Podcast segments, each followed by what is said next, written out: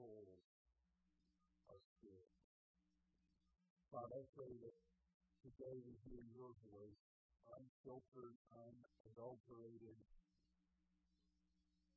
that as I speak, we hear you speak. So that means you need to speak around me, over me, through me, however. Speak to everyone who's here today. Make every single individual know they've heard your voice today.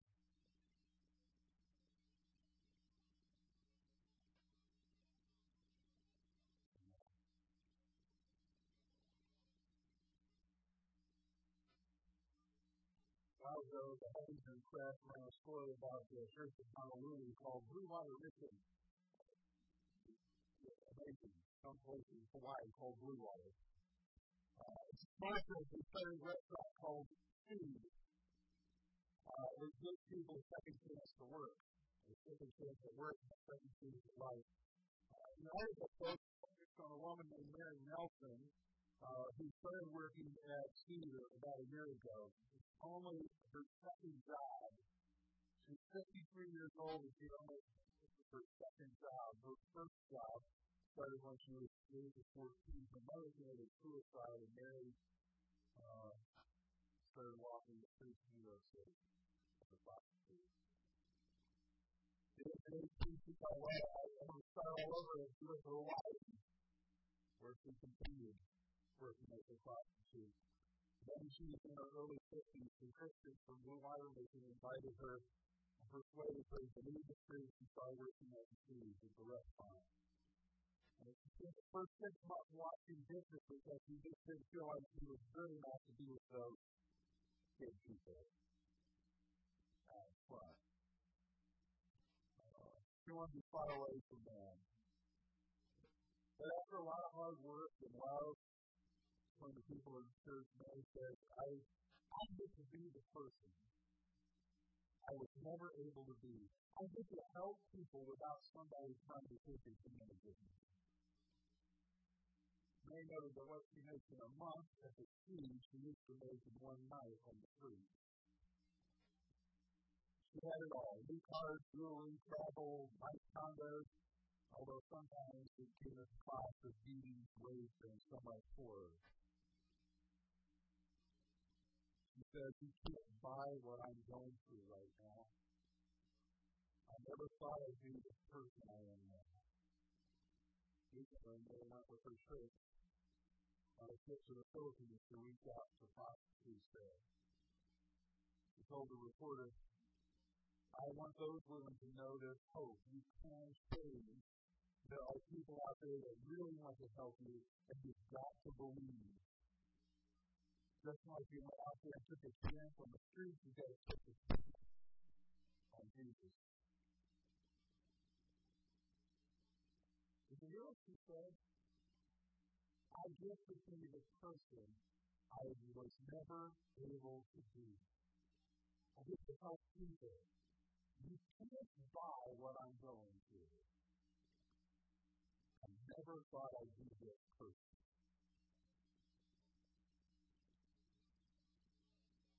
People around you can shape you in a thousand ways. Sometimes for good, sometimes not for good. Sometimes it will bring out the royalty in you. Sometimes it helps you become the person you never thought you could be. The person you always wanted to be, the person you never could be. David was ancient Israel's second king, he started out as the youngest son of a sheep uh, farmer. He wrote poems, putting sheep on his heart. He was the last one anyone thought was going to go anywhere. He was a dedicated shepherd. He watched the sheep, they were safe. Bears were not he would fight them off. Then he became a giant slayer, killed Goliath. Became a great warrior. By the end of his life, he was surrounded by over 30 mighty, fearless men. The stories of these men are recorded in 2 Samuel chapter 23, where I asked you to turn a few moments ago.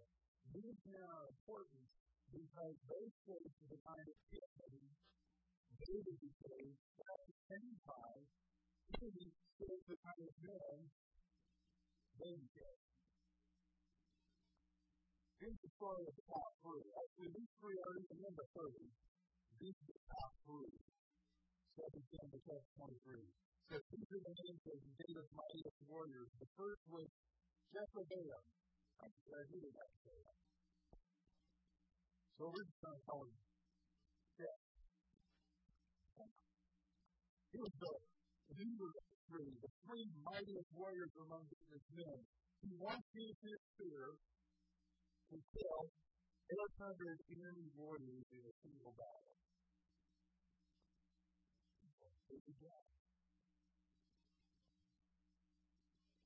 That was number one. Next in line among the three was Saul. Salvation. Once Ebenezer and David stood together against the when the entire Israelite army had fled. So he stood up together. There was a two of them against the attacking Philistines.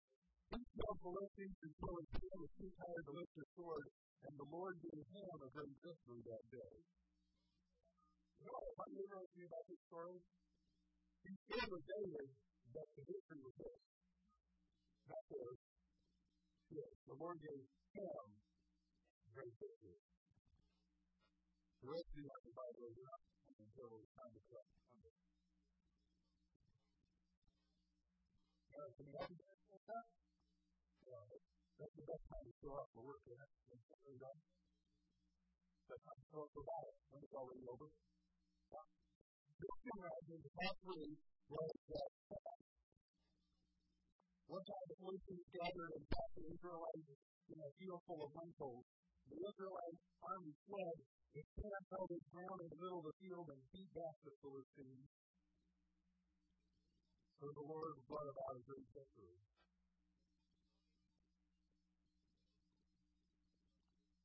And here's what made me free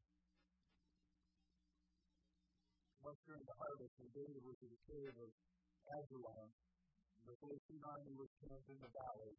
The three went down to meet them. David was sitting in the stronghold there, and a Philistine detachment occupied his hometown of Bethlehem. David was like longing into his men, oh, how I would love to have a drink of water from the well of the gates of Bethlehem. So, yeah, three days I mean, he can kill 800 guys with a spear. Take on a whole army by yourself. Surely three of us to do that. So what? They go through the Philistine army's line. They dug the water from David from the well, go back out, and go to them. They say, You're back. You're from my wife to go what you're supposed to do. David's response was to pour it out the ground. Now, but listen to why he did it, okay? I mean, my first thought was, you, you he poured it out on the ground, so these guys just ripped light, light and them, flat on slaughter barn soldiers, get this water, bring it back to you, and your response is to dump it. But this is what it said poured it out as an offering to the Lord. The Lord forbid that I should drink this. This water is as precious as the blood of these men. Who risked their lives to bring it to. And this is just example of the of truth. This is the whole just an example. Where did these valiant warriors come from? How did David recruit these mighty men? Where did they come from? Dr. Uh, Doug Willett writes the story of the church named Corey Hawk. before Cody became a member of Central Christian Church in Las Vegas, he was sleeping in a field next to the church. At one time, he was making loads of money. Cody was a pro bass fisherman. He was featured on ESPN. But he had a problem with drugs. He was a crack addict. He smoked away $600,000 worth of savings. His house, his Harley, his boat. He smoked away everything he had and ended up homeless. A man who had eaten at fine restaurants and interacted with celebrities and bottom out now he's homeless and dumpster diving. The God that turned his life around. It all started with the kindness of the church volunteers. Some people from the church went out eating out sandwiches in the park where Cody slept, and, and they told him that he could get a shower at Central Christian Church. Now, this is important. The last place Cody wanted to go was the church. However, he hadn't had a bath for so long that even the other homeless people thought he was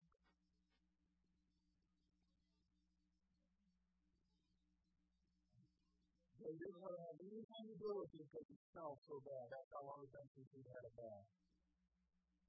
I was out of King Standing.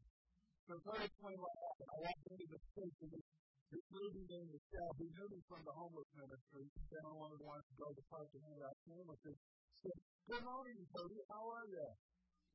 And she looked at, me and, said, and she said, Cody, you need a hug. And I said, honey, you don't want to touch me because I haven't had a shower in three months in Las Vegas. If Michelle heard me, she didn't seem to care. She walked up and looked in my eyes and she gave me a big hug and told me Jesus loved me. In that split second, I knew there was a God that was alive in this world. Over the next several weeks, Cody's life began to be restored. He gave his life to Christ. He started a Bible study in the park for other homeless people. Judge, Dr. Judge, and said, over that was over two years ago. Now he's married, has his own business, and he and his wife serve faithfully in our homeless ministry every weekend. From after, God has raised him up to be an instrument in the ministry. But his involvement in the ministry all began with the warm embrace of one of the church's people. Watching trying to crack at us into a minister, caring for other homeless people. What but more importantly, how can you participate in the kind of life changing transformation that Cody had?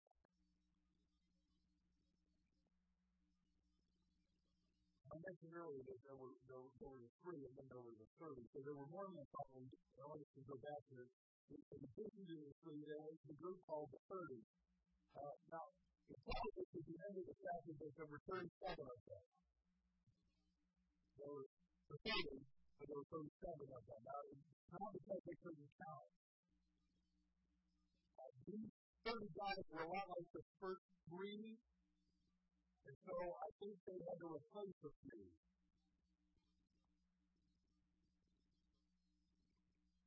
Um, you can only take on 800 guys so many times before something can happen. Right? But hey, Father God, the believer is hurting. He wants to move this to kill 380 enemy warriors in a single battle. He was by such peace that he became as famous as the three but he wasn't part of the three. Uh, he was the most famous of the three. He was their commander. There was also Benaiah, one of my favorites. He did many heroic deeds. My favorite is the story of how he had a snowy to take the lion down into a pit and killed it. Deeds like this David Benaiah as famous as the three mightiest warriors. He was more honored than all the, the 30, uh, but he was not one of the three.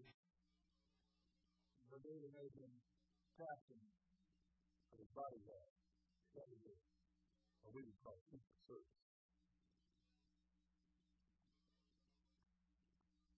Now, I'm not going to read the names of the others. They're, they're listed there in the Bible, though, for us. I want you to notice something about these guys. This happened thousands of years ago.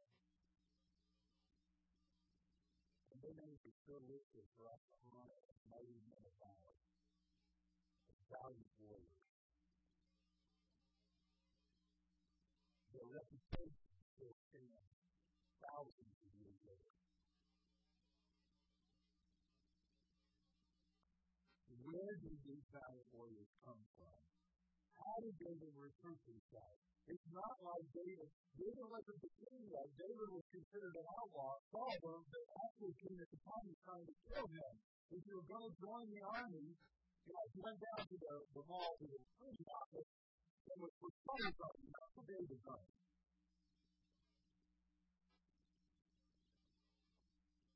If you'd like to, I'm going to invite you to turn back to 1 Samuel, first book of Samuel, chapter 22. These guys started out like David on everybody's least likely to be worth much list. First Samuel chapter 22, verses 1 and 2. I'm reading from the message paraphrase, so they sound a little different, but they're good David got away from the enemy uh, and escaped to the city of Absalom to hide from Saul. When his brothers and others associated with the family heard where he was, he came down and joined them.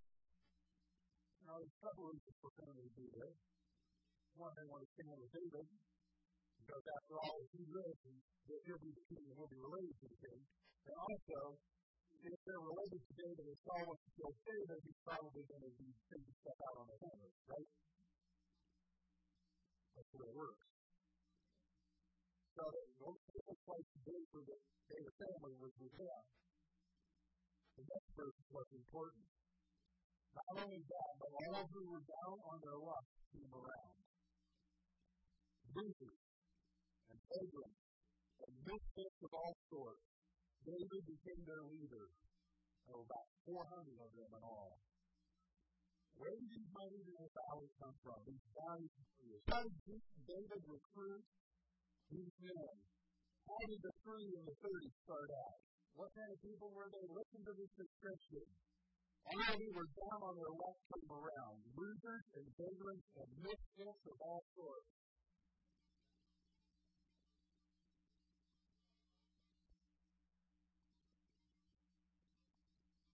They recognize David's loyalty. He's to the king. This sentence in a sentence. Some are talking up. Recognizing loyalty from others brings out the best in you. But then listed as David's valiant warrior at the end of his life, started out as vagrant wanderers who had no place to go, no one to help them, no idea what to do, but to follow David because he's going to be the king. And in doing so, they became the mighty and the thirty, the mighty in their valor. Recognizing the royalty of David brought out the best in.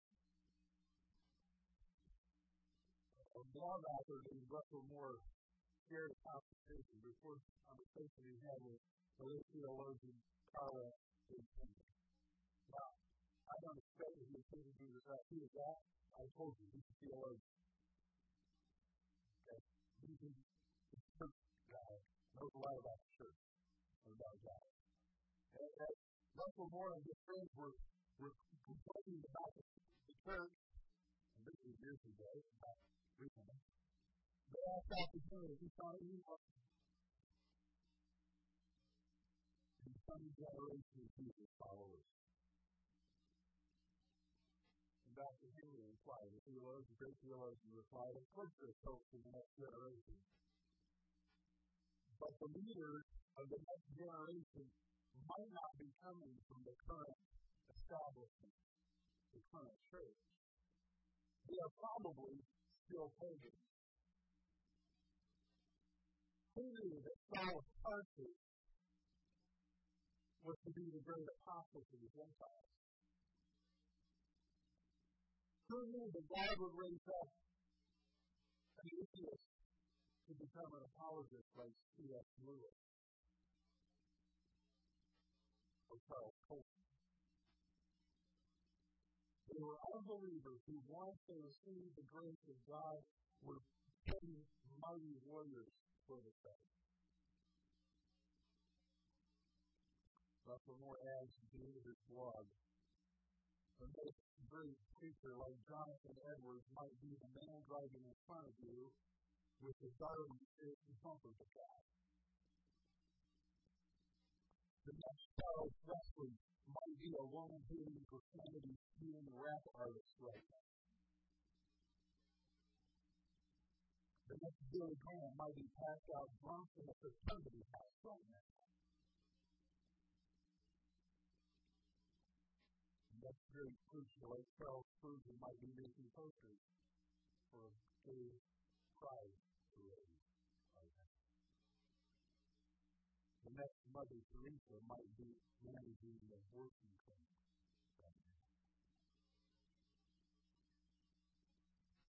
Recognizing the royalty numbers brings out the best in you. We tend to see people in categories and groups. We seem to be hardwired to trust those who are like us. And to distrust those who aren't like us. But the researchers have said that, that uh, learning about that, why do we feel hatred towards hundreds of people and aversion toward others? And if they researched it, they discovered that the answer is central nervous system, our brain, is hardwired to categorize things and people. We put things and people in groups. It's the way our brain works. Our nervous system is predisposed to organize our perceptions into categories and groups. And this is at the core of the fundamentals of our humanity. We mostly think in terms of us versus them.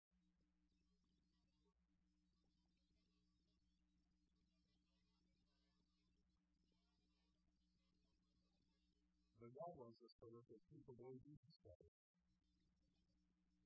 From Jesus' perspective, we are all lost in need of a shepherd. We are all rebels and enemies of the King of Kings in need of pardon, mercy, and grace. Jesus wants to show our hearts the core of who we are with His love then we begin to see everyone as part of our tribe. There will be no us versus them because we're all us. We'll see royal potential in each other. We will recognize that God can take vagrant wanderers and turn them into valiant warriors. He can feed people. I'm going say it. You don't believe it, several times. These will know our central nervous system is hardwired. So how do we break free from this ingrained us versus them mentality? How do we cooperate with this thinking of thinking from us versus them? We need to acknowledge that we are all in the same boat and we all need the same transforming grace in the letter to the church in Ephesus, the city of Ephesus, the Apostle Paul describes us with these words God being everyone who's ever been born.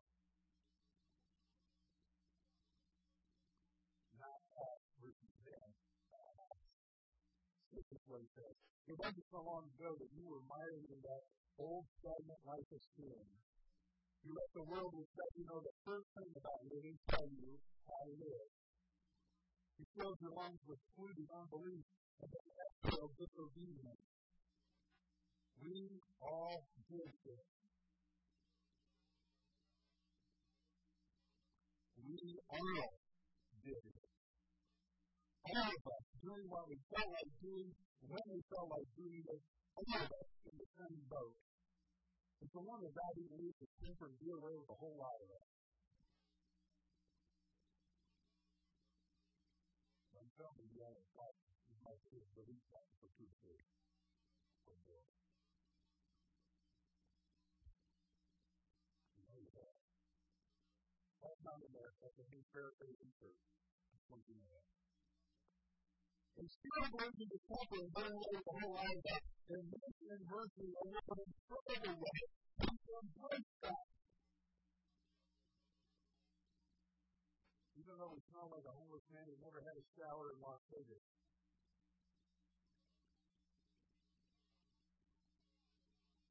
He took our sin dead lives and made us alive in Christ. He did all this on his own with no hope from us. He picked us up and set us down in highest heaven in company with Jesus, King of Kings, Lord of Lords, our Messiah.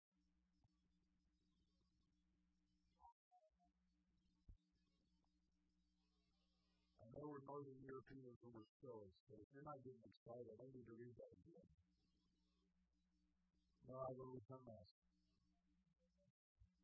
It'll put you in the sea of Paul these words do you not know that the Amalecites will not inherit the kingdom of God? Do not be deceived. Sexually immoral, idolaters, adulterers, practicing homosexual thieves, the greedy drunkards, the greedy drunkards, the butchers, and swindlers will not inherit the kingdom of God. I'm going to pause right here and just do a little preaching. Uh, I want you to take note. There's a big deal in our culture right now, homosexuality. Everybody knows that? Okay, listen, listen where it's listed. It's listed in the same category. It's not the word sin. It's listed in the same category as anybody who's sexually immoral, or commits adultery, or worships sex instead of God, as greedy, as steals, as drinks too much, or is verbally abusive,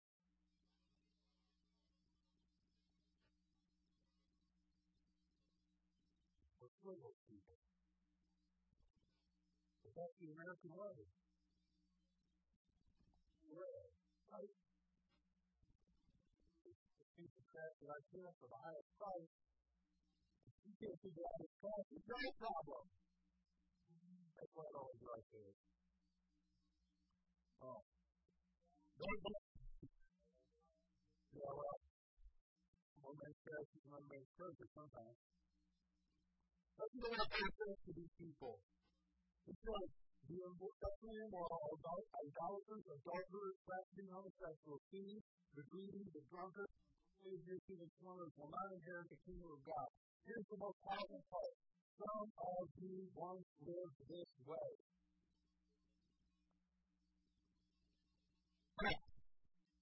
You were lost. You were sanctified. We were justified in the name of the Lord Jesus Christ and by the Spirit of our God. And you aren't like that anymore.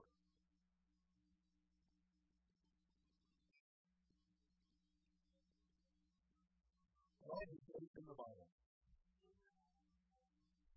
So that's why think to acknowledge that we're all in the same boat and we all need the same transforming grace.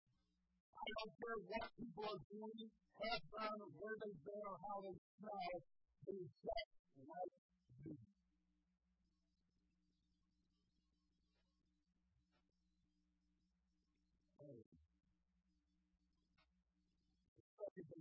is ask the Holy Spirit to fill us with God's powerful love. To fill us so full of His love that it takes everything we do.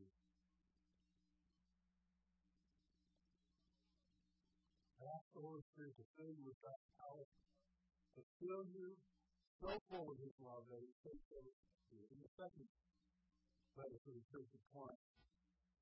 Paul described what God can do in our lives once we're filled with His love. Listen to this. Christ's love compels us.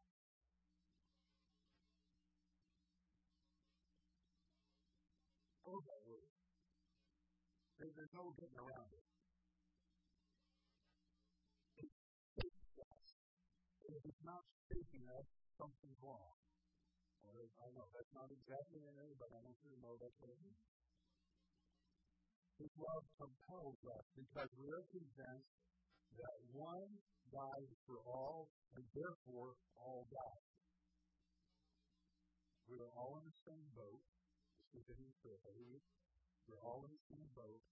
One God died for all of us.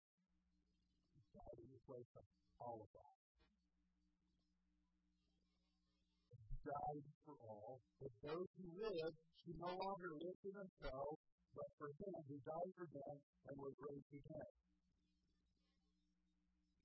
So if we're going to live, we're going to live for the one who died for us. And was raised again. He didn't just die for us, he raised, he rose again. That's how we get the power to live for him. The power that's rising out of the grave the power that can rewire us with His love. But from now on, we regard no one from a worldly point of view. We no longer look at people with us versus them mentality. That's what he's saying. Though we don't regard Christ in this way, we do so no longer. Therefore, if anyone, anyone, yeah, even them, if anyone is in Christ, he is a new creation. The old has gone, the new has come. And we, I'm going to stop right here and go practical application. Do not define yourself by what you used to be. This is why I have a real problem with Christians walking around saying they're sinners. I know what hands on them, and I don't mean gently. You're still a you need to get saved. You need to come to Jesus. Because when Jesus works in your life, he doesn't leave you a sinner, he changes you into a saint. You don't have to wait till you're to your dead to have the church it. Okay, that's a whole story. Sorry, I'll do you have any questions about that, I want you to get this afternoon, going to look in a moment, just go to the, every one of the letters in the New Testament that Paul writes. Nearly every one of them is to the saints in such and such a place. Not to the sinners saved by grace, to the saints. Because when we're saved, we are saved.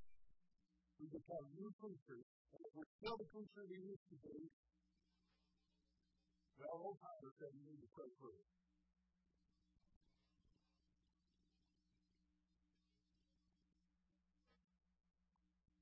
Praise those praise. Praise your praise. I know. That's why I was on that one, but that is just heaven. It's a huge amplified version. If we want to confront the new creation, the old is gone, the new has come. All this is from God who reconciled us to himself through Christ and gave us the ministry of reconciliation. And God was reconciling the world to himself in Christ, not counting anyone's sins against them. And he has committed to us the message of reconciliation. We are therefore Christ's ambassadors as though God is making his appeal through us. We implore you on Christ's behalf.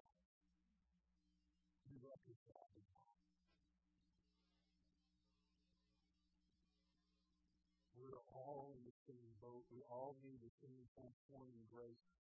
Good news is God's in the business of changing people.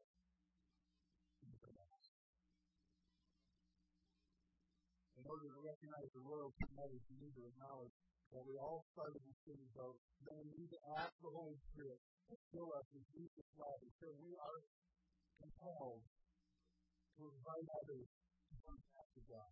That's what it means to be reconciled to Him, to turn back to Him. The question is, will you join in asking God to rewire our minds? We are so accustomed to us versus them mentality, and it is so pervasive in our society and in our culture around us that it is hard to break out of it.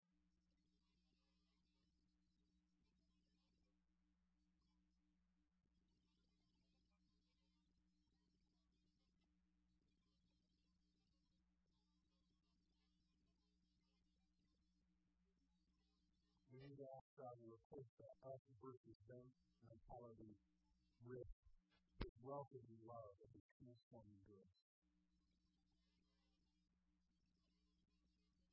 I'm going to pray in a moment. Before I do, I want to, help take back of what God might be trying to do in our life right.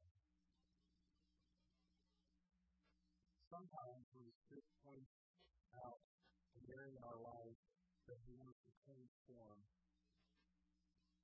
your struggle begins. You say, this is the way it's always been, and the idea of changing, uh, I'm not sure where that can go. No, I, you know, if you're, if you're looking at tell you where it's going to go, I can't tell you where it's going to go, because, but I can tell you that you're out there to trust the guy who wants to take you there. If you can't trust Jesus who died for you and rose again,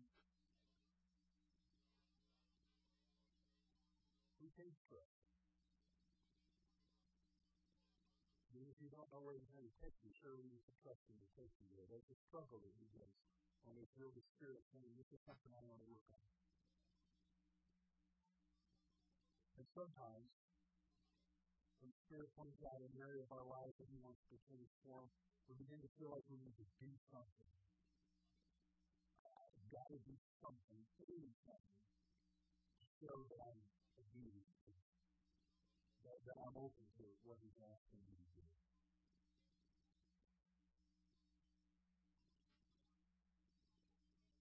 So, if you have that sense, I need to do something, to say yes to the Holy Spirit, work in your life. You desire to rewire you and replace and fill you with His love. I you feel free to stand up and kind of deal with your altar. That's what you need. Going to pause for a moment and feel like you need to do something in obedience to Him to pursue time.